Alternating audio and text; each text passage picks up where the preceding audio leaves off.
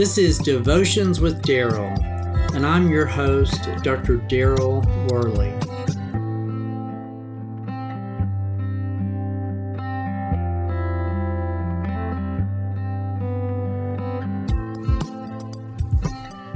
This verse from 2 Corinthians inspired a great hymn for the church I gave my life for thee.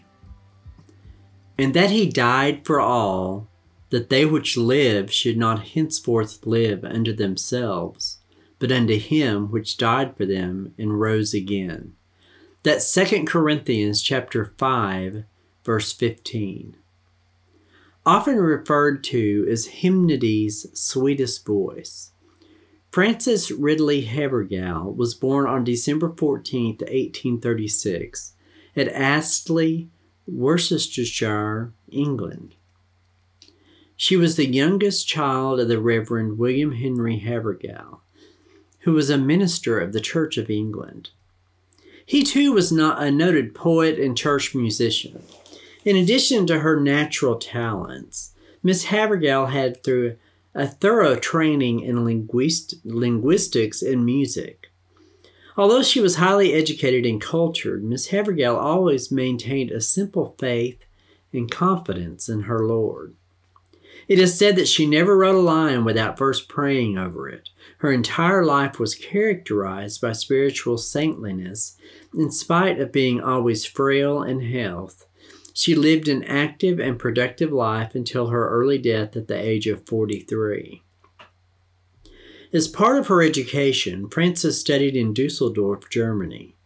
In an art gallery there hangs a famous painting by Sternberg, which features a vivid portrayal of Christ wearing his crown of thorns before Pilate and the Jewish mob. Beneath the painting are the words, this I have done for thee. What hast thou done for me? When Miss Havergal visited the museum gallery, she was profoundly moved. After gazing for a considerable time at the painting, she took a pencil and scrap paper and quickly drafted the stanzas for this hymn text. Later, when visiting her home in England, she once again noted the text she had hurriedly scribbled but she felt that the poetry was so poor that she tossed the paper into a stove.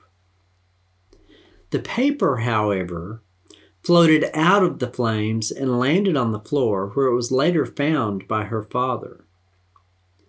He then encouraged her to keep the words and composed the first tune for the text. Frances R. Havergal is, is also the author of the hymns Take My Life and Let It Be and I am trusting thee, Lord Jesus. The tune Kenosis was composed for this text by the noted American gospel songwriter Philip P. Bliss. It was dedicated to the Railroad Chapel Sunday School in Chicago, Illinois, and first appeared in Bliss's Sunshine for Sunday Schools. Other hymns by Philip P. Bliss include It Is Well With My Soul, Jesus loves even me, and let the lower lights be burning. I gave my life for thee, my precious blood I shed, that thou might ransomed be and quickened from the dead. I gave, I gave my life for thee. What hast thou given for me?